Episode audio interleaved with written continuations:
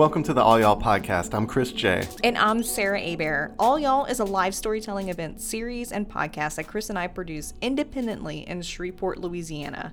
We are recording this episode at the new Cohab Podcast Studio. So if you have ever wanted to create a podcast of your own, maybe you've been listening to all and you're like, I could do that. I bet you can. You can schedule a tour and come down and see this new incredible space. It has made us feel like superheroes. I feel super powered now. It's pretty awesome. This episode of the podcast features a fun story of life in the professional kitchen from storyteller Anthony Catfish Woodward.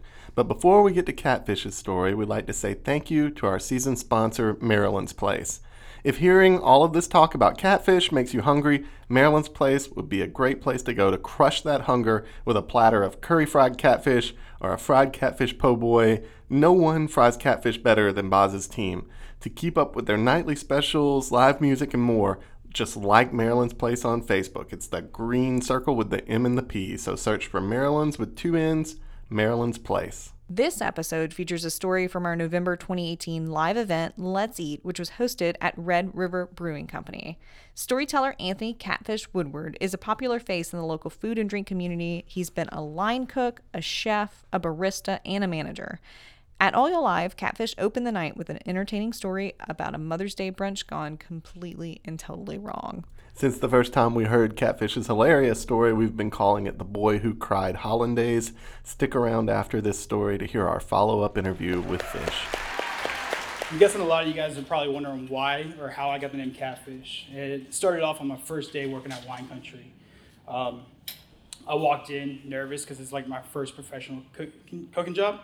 And I walk in, I see Chef Anthony, and I was like, hey, Chef, thank you for allowing me to be here today. And the first thing he tells me, I expect, like, hey, welcome. He's like, change your name. I'm like, what? He's like, yeah, I'm Chef Anthony. There's going to be one Anthony in the kitchen. Change your name, find a nickname. You know what? Make your own nickname up. I was like, that's lame. No one makes up their own nickname. so, a couple hours pass, and he's like, I want you to cut up this fish for me. And it was like a 25 pound salmon never touched like a fish like that before, that big. And he said fillet it, but I literally butchered it. I felt so bad that I was willing to go and buy another one. Uh, but he's like, you know what? Since you're the new guy and you killed that fish again, we're we're gonna uh, we're gonna call you Fish. I was like, all right, Fish is okay, I guess.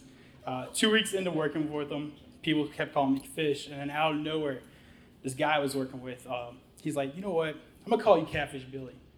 I was like, wait, hold up, hold up. Who's Catfish Billy? He's like, are you serious? You've never heard of him? He's like the greatest rapper of all time.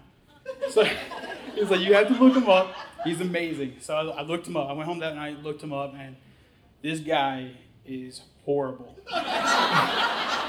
Worst rapper of all time. Like he lives in the country of Alabama, had, cannot rhyme to save his life. And I kind of got offended. I was like, I guess he's kind of trying to say that I suck at cooking because this guy sucks at rapping. So I go, I go in the next morning. I was like, he's like Catfish Billy. I was like, no, no, no. You're not calling me Catfish Billy. You can call me Catfish. You can call me Fish, but there's no way you're calling me Catfish Billy. He's like, all right, fine. Catfish stuck. And for four years now, when I introduce myself to somebody, I'm like, hey, my name's Anthony, but you're gonna hear someone call me Catfish, so you can call me Catfish as well.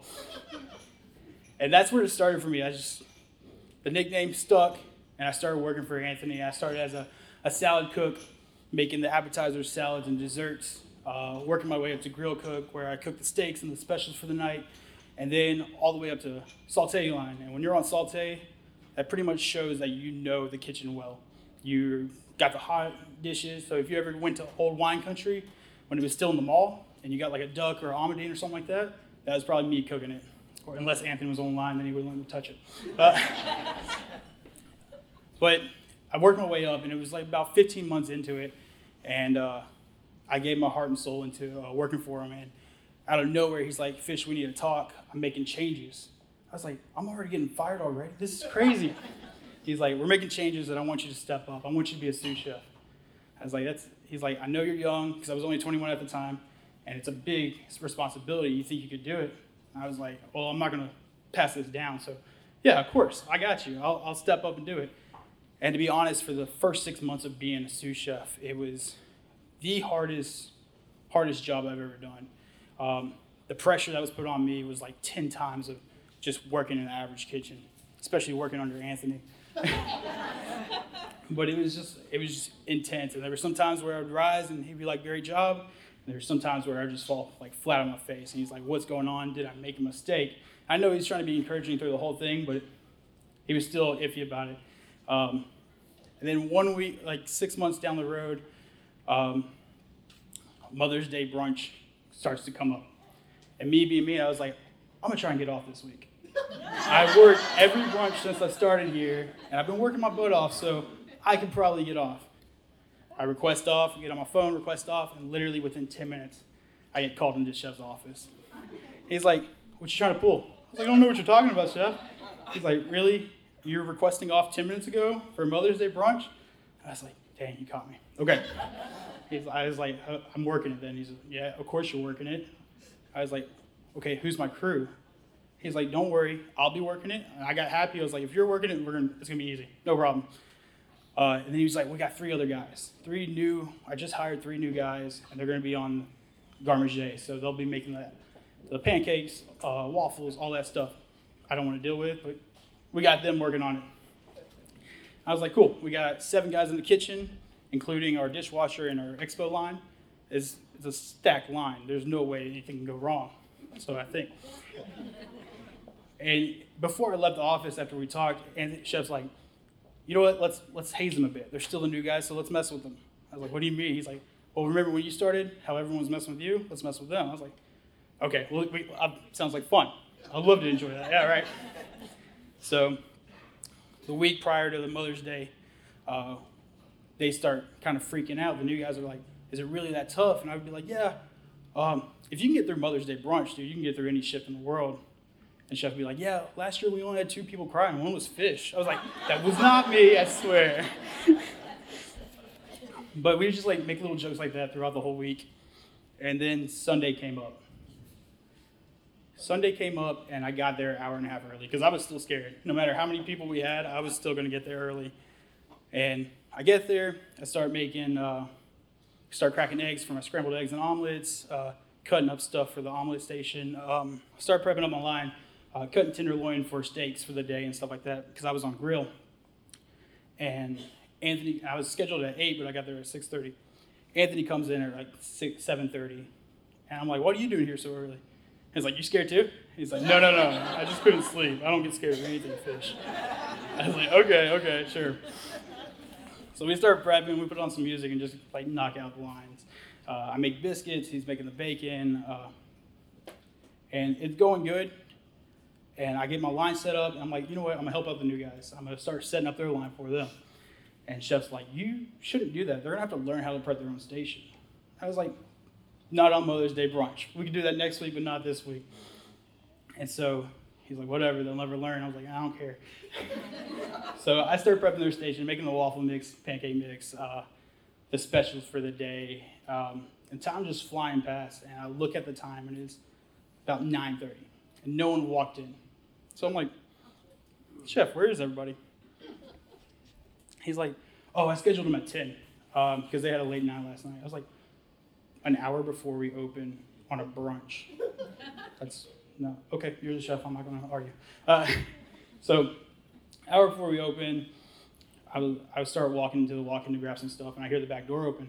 I'm like, cool, they're here. It's gonna be a great day. I walk out, and it's Dex, our dishwasher. And Dex is an amazing guy. He can prep. He can do it almost all. Uh, I was like, hey Dex, good morning. Where's everybody else? He's like, what are you talking about?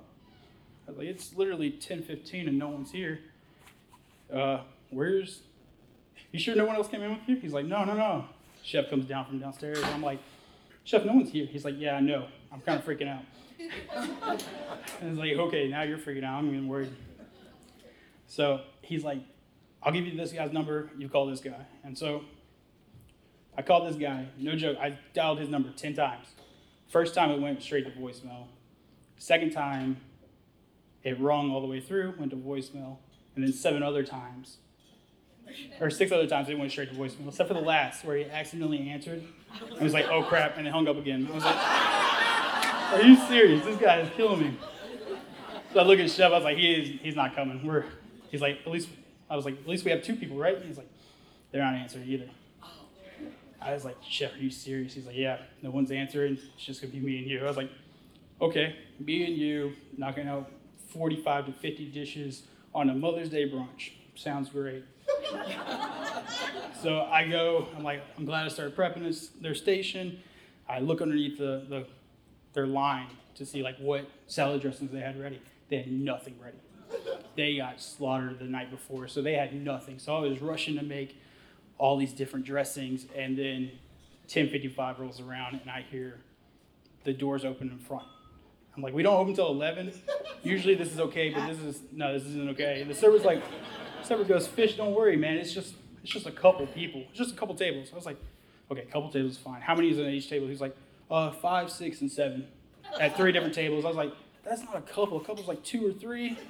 Uh, I guess the whole family showed up today, but but it was just that moment at like 11 o'clock, the minute that first ticket came through you know those like war movies where it gets really quiet because there's like gunshots and bullets going around and it just gets really quiet and you see one soldier looking at another soldier it's like it's about to go down.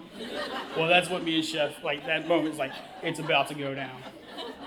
So we're sitting there tickets come flying in and for three hours straight they were just nonstop. It had me and chef running back and forth up the line down the line trying to make a salad or cook the steak or flip the steak and there'd be times where we bump into each other because we messed, misstep, and I would have like omelet flying across the room or salad bowls everywhere. And there'd be times like right in the middle of our rush, um, one of the servers were trying to help out, which I wish they wouldn't have, and knocked down our hollandaise onto the floor. Yeah, yeah. So hollandaise just fell right onto the floor, and Anthony's like, I don't know what to do. And out of nowhere, thank God for Dex, Dex comes, he goes, Here, I got some eggs cracked for you. Or he already had them separated everything. He's like, You're good to go. And he made hollandaise on the fly. I've never seen someone make hollandaise in like two minutes, but Anthony did it. And so we get through the shift. It was crazy. Uh, I'm pretty sure I cried that day too. Uh, but it was crazy. And we got through it, and it was at the end of it, tickets kept coming in. And as the last ticket came in, our night crew came in and they were laughing because they had a great day with their family and stuff like that, which is awesome. But the minute they walked in, they're like, oh crap. what happened to you guys? We're like, they didn't show. Nobody showed. He's like, why didn't you call us? Because you can't work doubles. There's no way. Especially after shit like this. And they just start laughing at us. And Anthony looks at him and goes, you know what? I'm done. Picks up his knife, puts it in his bag. He goes, Dex, fish, let's go. We literally walk out of that kitchen. That kitchen is a mess. Like there is still stuff everywhere. We're we're clean people, but after that shift, it was horrible. We go out to the go out to the patio and just sit there, still not talking to each other. We're just still like numb. And as we just sit there and no one says a word, a server comes by. He goes, "You guys really deserve this." Puts down a beer in front of us, and I don't drink beer, but that beer tasted so good, so good after that shift. Um, but yeah, so and that after that, that kind of sealed the deal for me. I kind of earned Chef's trust throughout the rest of my time with him, so he could always know I could. He, he always knew I could. He could rely on me, and uh, there's a couple things I learned from that. It's like you really learn who your friends are through sweat, pain, and sometimes crime, and then you also learn never mess with the new guys or they might not show up. I appreciate it, guys. We loved hearing Catfish have such a good time telling that story. He is a natural on stage and in the kitchen, it turns out. But he wasn't always the kind of guy who would get on stage in front of a few hundred folks and tell a story. Recently, we caught up with Catfish for a chat about what his time in the restaurant industry has taught him about life outside the kitchen.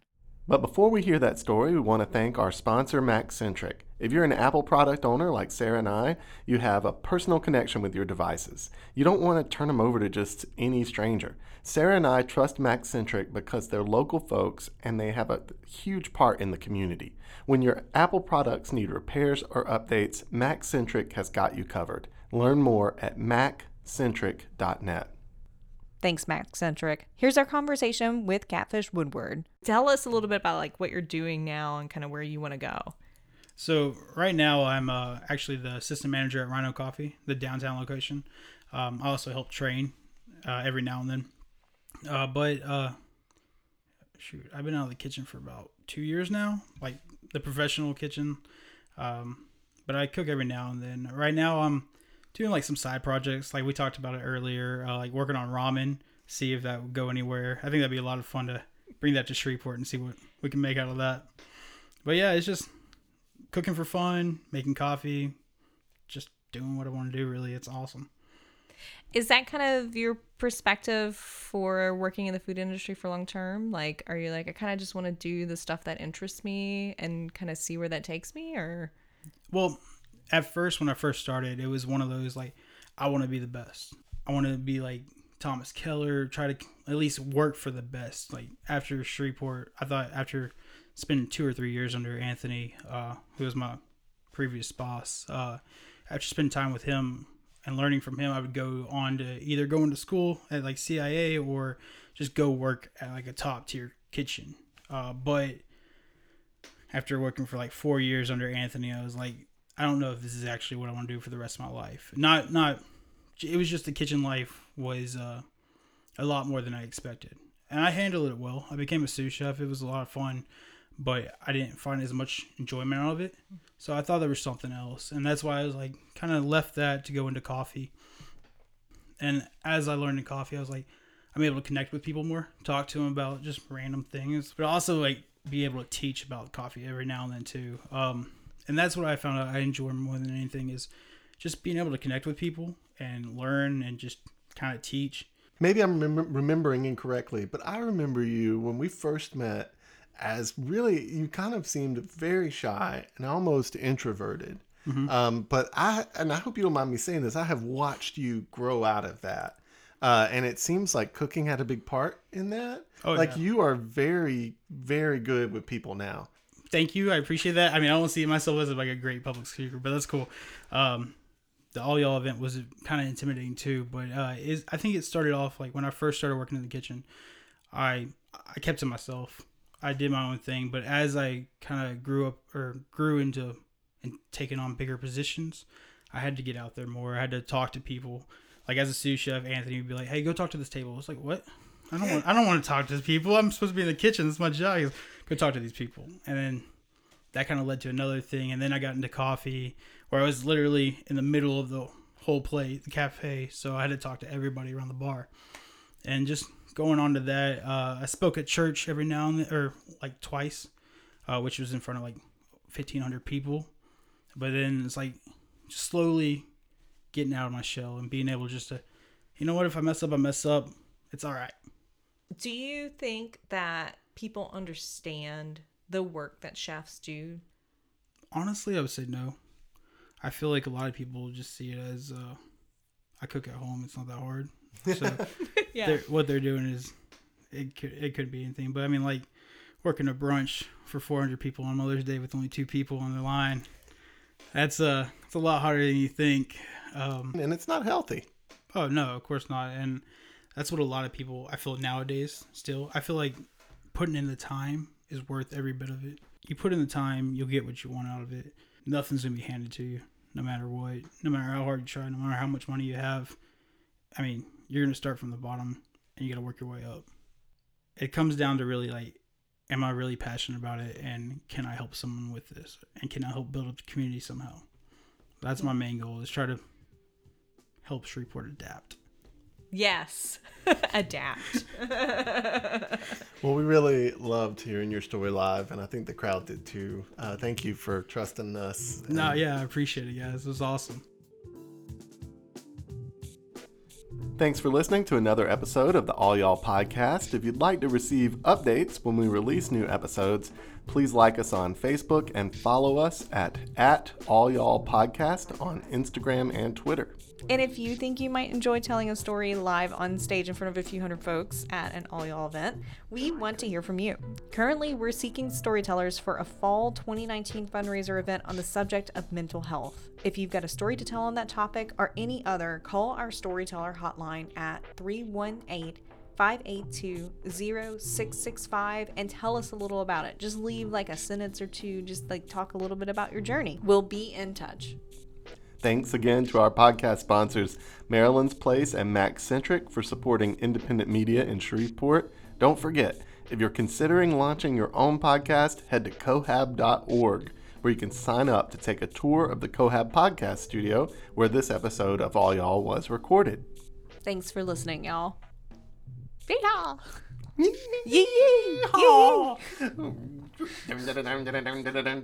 I'm sorry, I'm so country. I grew up in a rice field. Hey, I mean, and that's not even country. That's the bayou.